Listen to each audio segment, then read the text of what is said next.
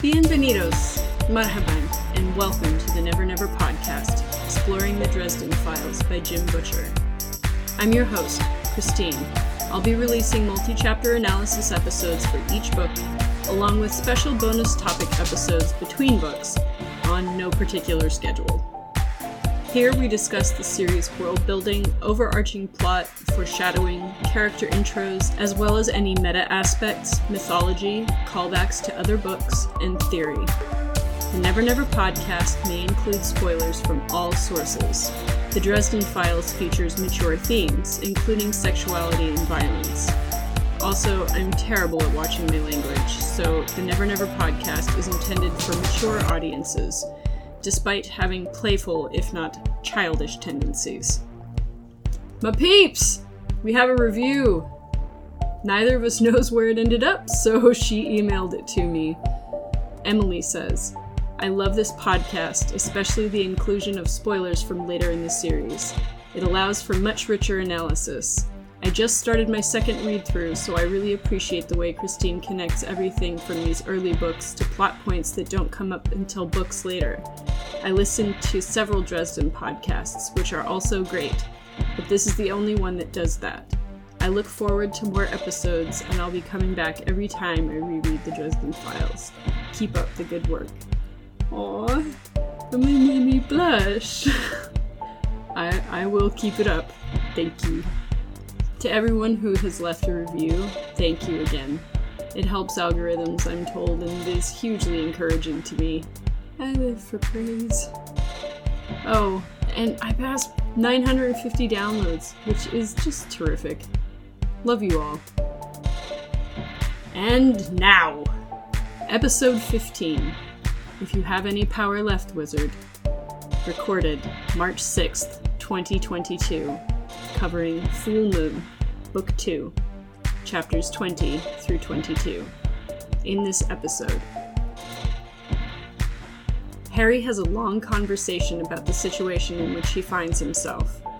He chooses his ground on the fly, and it works for a hot minute. Then he gets the shit kicked out of him and wakes up in the Full Moon garage with the leadership of the Street Wolves looking at him sideways. That can't be good. So, Let's draw our circle and step through the way to the Never Never. Chapter 20 Me and My Shadow. Y'all, I've been waiting for this chapter. Again, Harry wakes in a dark place. Well, there is a pool of light with no source. Harry walks into it. He feels all his current wounds, from the minor scrapes and bruises to his gunshot wound. He is naked of his magical implements. Then a figure appears, and we get perhaps the best description of Harry we ever get in the series. Quote, there appeared in the circle opposite me. Me. Myself. Only better groomed, dressed in a mantled duster of black leather, not the sturdy, if stylish, canvas that I wore. My double's pants and boots and shirt were all black as well, and they fit him as though tailor made, rather than off the rack. His eyes were set deep, overshadowed by severe brows and glittering with dark intelligence. His hair was neatly cut, and the short beard he wore emphasized the long lines of his face, the high cheekbones, the straight slash of his mouth, and the angular strength of his jaw. He stood as tall as I as long limbed as I, but carried with him infinitely more confidence, raw knowledge, and strength. A faint whiff of cologne drifted over to me, cutting through my own sour sweat and blood smells. Unquote. This is one of the few times we get real details of his, albeit idealized appearance, rather than just really tall, dark hair, dark eyes. One might be able to draw a forensic likeness from the description like the one we get. He is, after all, called Harry's double consistently throughout. Just like Harry, his subconscious is impatient, arrogant, and full of insults, though they're all directed at Harry's conscious self. He calls Harry thick skulled, moron, that he is smarter, wiser, and has more game than Harry. He is intuition, instinct, inspiration, He chooses Harry's dreams and nightmares. Harry is not impressed, even mad. He just wants to move on to better dreams than this. So he tries to leave. And the double blinks into the space in front of Harry, blocking his way. His other self says there are issues he needs to work through for the sake of his sanity. Harry says, eh, fine. So I'll be going through a longer section here and omitting parts, so this is an incomplete quote. quote. My double gestured, and there was Murphy as she had appeared in the hallway of the police station, the flesh of her bicep tented out by the broken bone, her face pale, spotted with blood, and streaked with tears and hopeless anguish. Murph, I said quietly, and knelt down by the image. Stars above, what have I done to you? The double said, What happened at the police station wasn't your fault. You've been trying to protect Murphy all along, instead of making her able to protect herself. Tell her everything, my double said. The White Council, the Never Never, all of it. Also, you should ask her out sometime. Unquote. Harry scoffs at this, but ultimately lets it go. But I won't! Forever, girl! Okay, okay, I'm done. The double mentions Susan and asks why is Harry unsure that she isn't just dating Harry for the scoop? Why doesn't he trust her when she's been repeatedly helping him at her own peril? He suggests it has something to do with Elaine, who then appears as Murphy had, an image of her about 18, still coltish, but with the, quote, promise of stunning beauty, unquote. This is another description from Harry's own male gaze. And here's a situation wherein, as a human without supernatural loveliness, she could have been more average looking. Here, I will say something an old DM told me. Even though it's narrow minded and not really true, it makes a point. If you want ugly people in your story, go ride the bus. So, Elaine is beautiful. Harry then thinks of her betrayal on that day, recalling her, naked, with wild swirls of paint, chanting evil magics with her red stained lips. Quote, twisting, rolling phrases, in the midst of her circle, its sigils meant to focus pain and fury into tangible power that had been used to hold a foolish young man helpless while his mentor offered him one last chance to sip from a chalice of fresh, hot blood. Unquote. Harry's double puts forward that as long as Harry held himself responsible for Justin's death and Elaine's fall, that day would overshadow everything he did. The double then insists that Elaine did not perish in the fire that followed the dark ritual, but is still alive, and until he takes account of these things, he won't be able to trust. Speaking of which, why is Harry trusting Tara West? What's up with those kids? She's obviously hiding something, but Harry can hardly point fingers for withholding the whole truth, and he's not had a lot of options for allies lately. The double suggests that Harry confront her about it all, and Harry puts it on the to do list. Now, the murders. MacFinn didn't commit all of them, particularly the industrialist, his bodyguard, and Spike, who were all killed by an animal, and not a true wolf. Also, whatever it was, there was more than one of them. Tara's group, the Alphas, could have done it if they're shapeshifters. But did they ruin MacFinn's circle? Uh, through Tara, they could have, but there's no motive he can guess, except perhaps Terra telling them to do it. But all her actions and words scream that she's genuinely in love with MacFinn. The double says he doesn't think they've met these killers yet, or at least he doesn't think Harry has, quote, picked them out of the background yet, unquote. Individuals who want MacFinn to take the fall for everything. Then they go on to discuss the threats to Harry that he is forgetting about. Marcone, who is probably pissed Harry didn't take his offer. The cops, who after the slaughter at the station house may be literally gunning for Harry. Also, there's Parker, who absolutely must murder Harry if he wants to keep control of the street wolves. Parker also had insight into Harry's relationship with Marcone, and there's probably a connection between the two that Harry just isn't seeing. Time's about up, and the double sums up. Quote, Be careful, Harry. It's a real mess, and you're the only one who can clean it up. Who are you, my mother? I asked. My double snapped his fingers. That reminds me. Right. Your mother. Oh, hell. Unquote. And suddenly he's being shaken firmly awake. Mm, damn it! It's Chauncey all over again. But this time it's something already in Harry's head. But what? Is he just wondering about his parents' unnatural deaths, which the demon brought up? Is there a detail his subconscious noticed which would shed some light on the situation? Is he wondering if maybe his mother is still alive? We can't know because Jim wants us to suffer. But as Harry meets his subconscious, I notice something I find interesting. The double is much like the ego in Freud's theory of id, ego, superego, which is weird because according to Freud, the id is the subconscious, the source of our more selfish and animal urges. Harry's waking self seems to be a mix between id, Harry's aggressive, smart alecky, horny self, and his superego, his moral center and judgment of himself and others. The ego is the part of the self that mediates between them, the awake, rational brain that weighs consequences and thinks things through. But that's absolutely the part of him that he meets while sleeping. So whether Jim meant it to be that way, it's very interesting take on a character's psychology. Oh, and if my Psych 101 ass has mixed this all up, please let me know in the comments.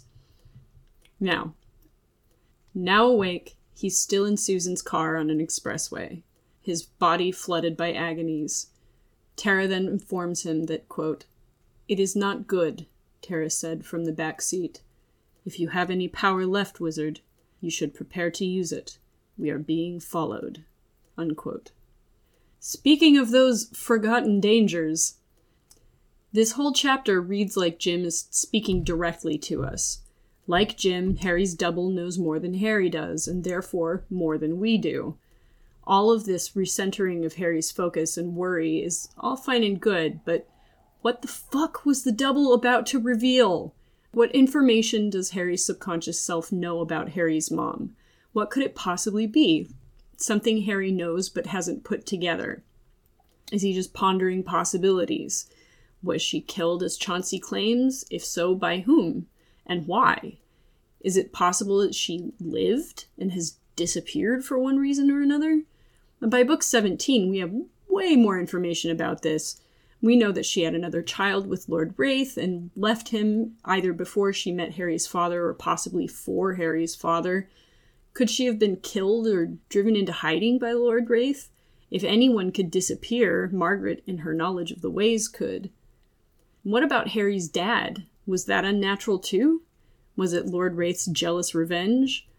Or did it have to do with Chauncey's titillating tease that down below was about to get their crabby pinchers on her before she slipped from their grasp? Was her relationship with Lord Raith entangled with this connection to demons? And for that matter, as I'm writing this, I've thought of a new question. Well, probably not new to the fandom, but I don't read Reddit, so I wouldn't know. It's new to me. Was Margaret's affair with Lord Raith even genuine, or did he entrance her with his vampy mojo? So many fucking questions. Chapter 21 Poems of Autumn. Susan is running out of gas, and Tara has noticed not one, but two cars that are tailing them.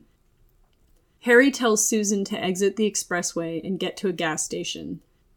Harry tells Tara he'll meet her at the warehouse where he first saw her in the Alphas, only in code, so, quote, where you hold your Cub Scout meetings, unquote.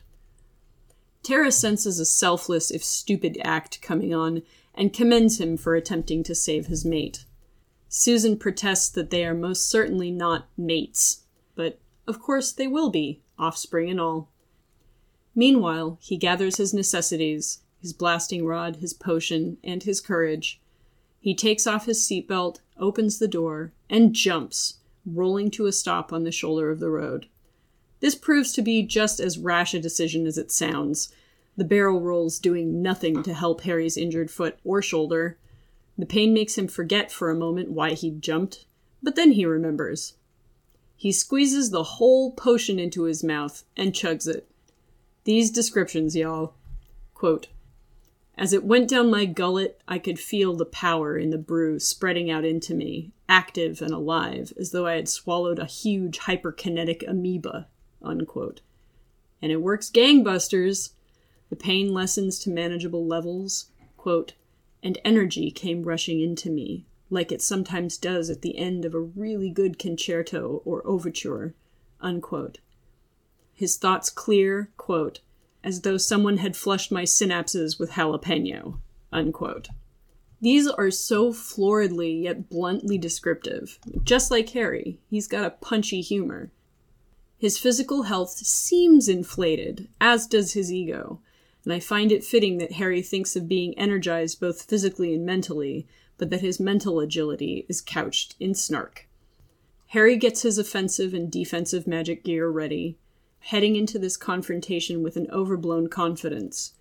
This is a little long, but it's so worth revisiting. Quote, I drew in a breath, smelling the odor of the rain on the asphalt, and more distinctly the crisp, clean scent of autumn, almost buried by Chicago's stink. I considered how much I loved the autumn, and composed a brief poem about it as I watched traffic force Susan's car along and out of sight. Unquote. Two cars cut traffic to follow him down the exit ramp, and, quote, I smiled at him and contemplated his shocked expression to my own satisfaction. Then I drew in a breath and renewed my will with it, lifted the rod in my right hand, murmured a phrase in a language I didn't know, and blew the tires off his fucking truck. Unquote. He points out to us that this spell, heating the air inside the tires of a moving car to bursting, was no mean feat, was and was cast on the fly, showing us again what a powerhouse Harry is. Truly terrifying if he could simply muster some discipline. Of course, he will once he has the Padawan, and terrifying is just the word for it. But here, the lead of the two vehicles, which had both had to cut across traffic with no notice at all, goes wild, careening in a side roll that ends on its side a short distance from Harry. Harry, who thinks he's taken care of business, is rudely proven wrong by Parker kicking the windshield out of his truck. Parker and his lieutenants climb free, battered and bruised. There stands the tank Harry has named Flatnose, and Lana, the woman who can whip her compatriots into a true frenzy. Parker looks worried, and Harry starts whistling the overture to Carmen. Parker's number one and two both attempt to move in and are shut down by both Parker, who wants Harry for himself, and by Harry, who wants Harry for himself too. So he and Parker begin verbally pissing at each other. Harry talks a big game, but as he does, the lights are getting a little dimmer in his eyes. The rain gets colder and the pain begins to creep back in. The false energy of the potion is reaching its end. Quote, okay, Harry, I told myself.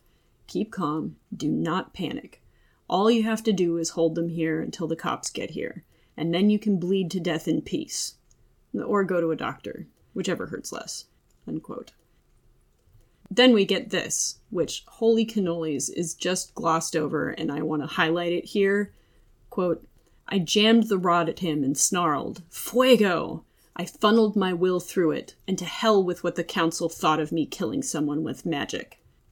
Nothing happened. Unquote. Now, I'm sorry, to hell with what? I mean, I suppose he could argue that the street wolves aren't really people, lycanthropes being able to supernaturally heal, which they're doing, by the way. But what about Harry's own morality? He seems to have fairly well otherized any creature, human ish or otherwise, so that it's okay to fight and kill them with his magic. This kind of justification just seems so dangerous and hypocritical not only could you validate your decision to take a life, but I noticed that wizards, despite their magic and long life and ability to heal over time wounds which no mortal could heal, consider themselves to be fully human for purposes of the first law. Can't kill a wizard with magic unless you're defending yourself and or the helpless. But any other slightly inhuman creature is totally fair game. Interesting. His magic having failed him, Harry pulls his last resort.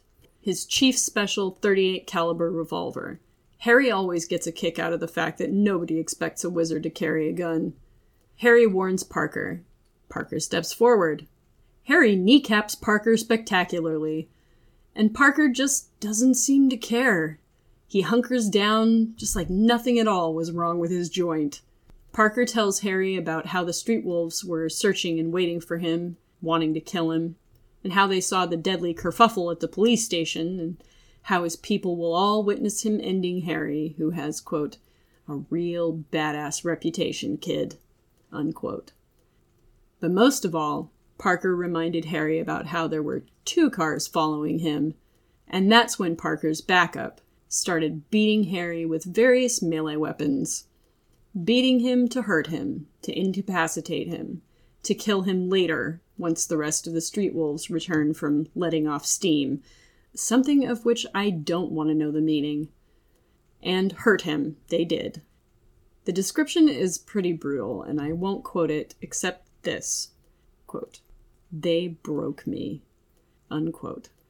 Then, as his eyes began to wander, focusing on whatever was in front of them, he saw a car drive by them, and the driver, red headed Harris of the FBI.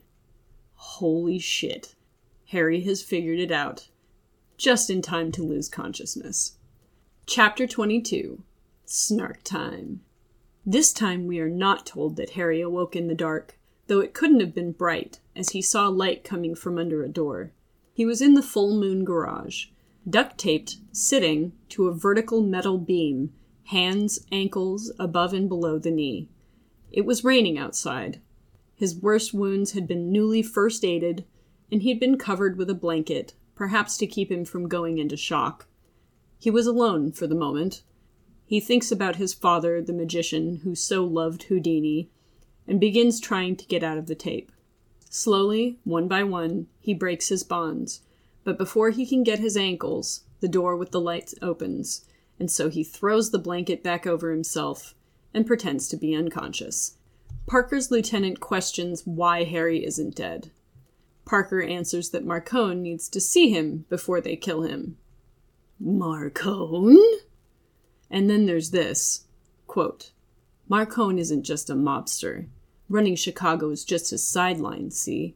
He's got business all over the country, and he owns people from here to the governor's mansion to Washington and back, and he's got more money than God.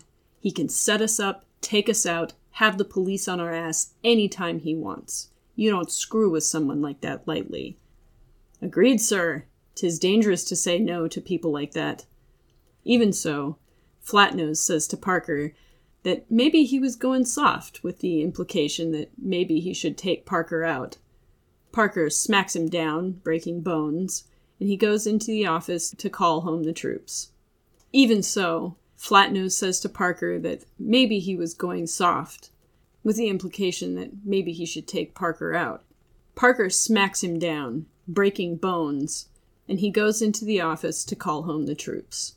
Harry begins to consider his options. Stay here until the street wolves arrive, and he'll never get away. Run this second, and Parker would hurt him, if not kill him for sure. His shot lies in pissing off Parker until he leaves the room to get a weapon, quote, or another roll of duct tape for my mouth, unquote. Right. Snark time. Harry makes light of Parker's crew's ability to hurt him, truly, which we know is bullshit. But Parker laughs and says Harry's got balls. Too bad Lana will be keeping them for herself. Oh, this isn't working. Harry needs him mad. So he asks, quote, How's the knee? Unquote. That did something. Parker assures Harry that he's healing just fine. Then, after sort of threatening Parker's balls, Harry says that Parker's peeps are ready for a regime change, and maybe Lana will bite off Parker's balls instead. Harry takes a boot to the head. Harry reminds Parker of how he's getting old. Boot to the stomach. More about how old Parker is, and suddenly Parker's had enough. Instead of going to cool off or to fetch some implement from another room, Parker just grabs a tire iron and raises it high to smash in Harry's skull. Do you hate it when your best laid plans go to shit? Now, before we all go home, I want to talk for a minute about aging. I turned 40 last year, and I can feel my body beginning the long decline into old age, and it's existentially terrifying. Maybe, like me, you have a couple of kids getting close to adulthood and you wonder constantly, what have you done to prepare them for their lives? Will they call me when they're out on their own? If I've done right by them, will I hear from them more because they love me for doing right by them? Or less because they do not need me anymore? Or maybe you don't have kids and you wonder what legacy you'll leave behind. Maybe you worry that when you're gone, no one will remember you.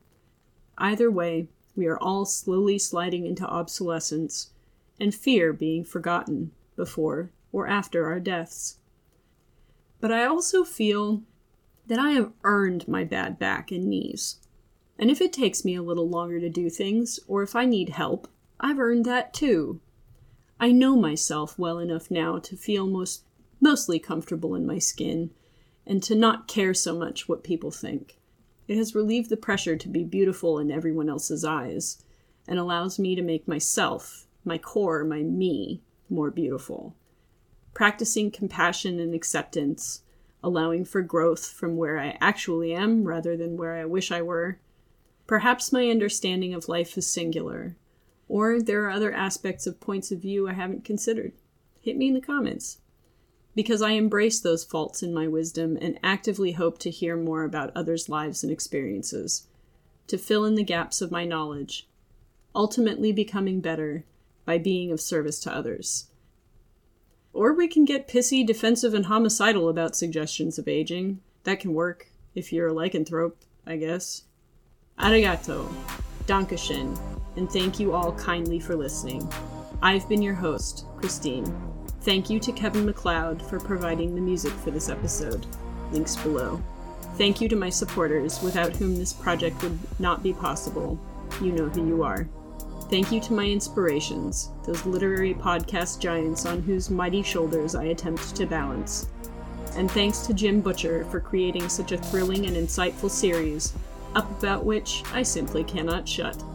The Never Never podcast is available on your favorite podcatcher, if you enjoyed this episode, please help the podcast grow for free. Take 30 seconds or less and share, like, comment, subscribe. Write a review on iTunes. Or send me your feedback. Email me at the at gmail.com.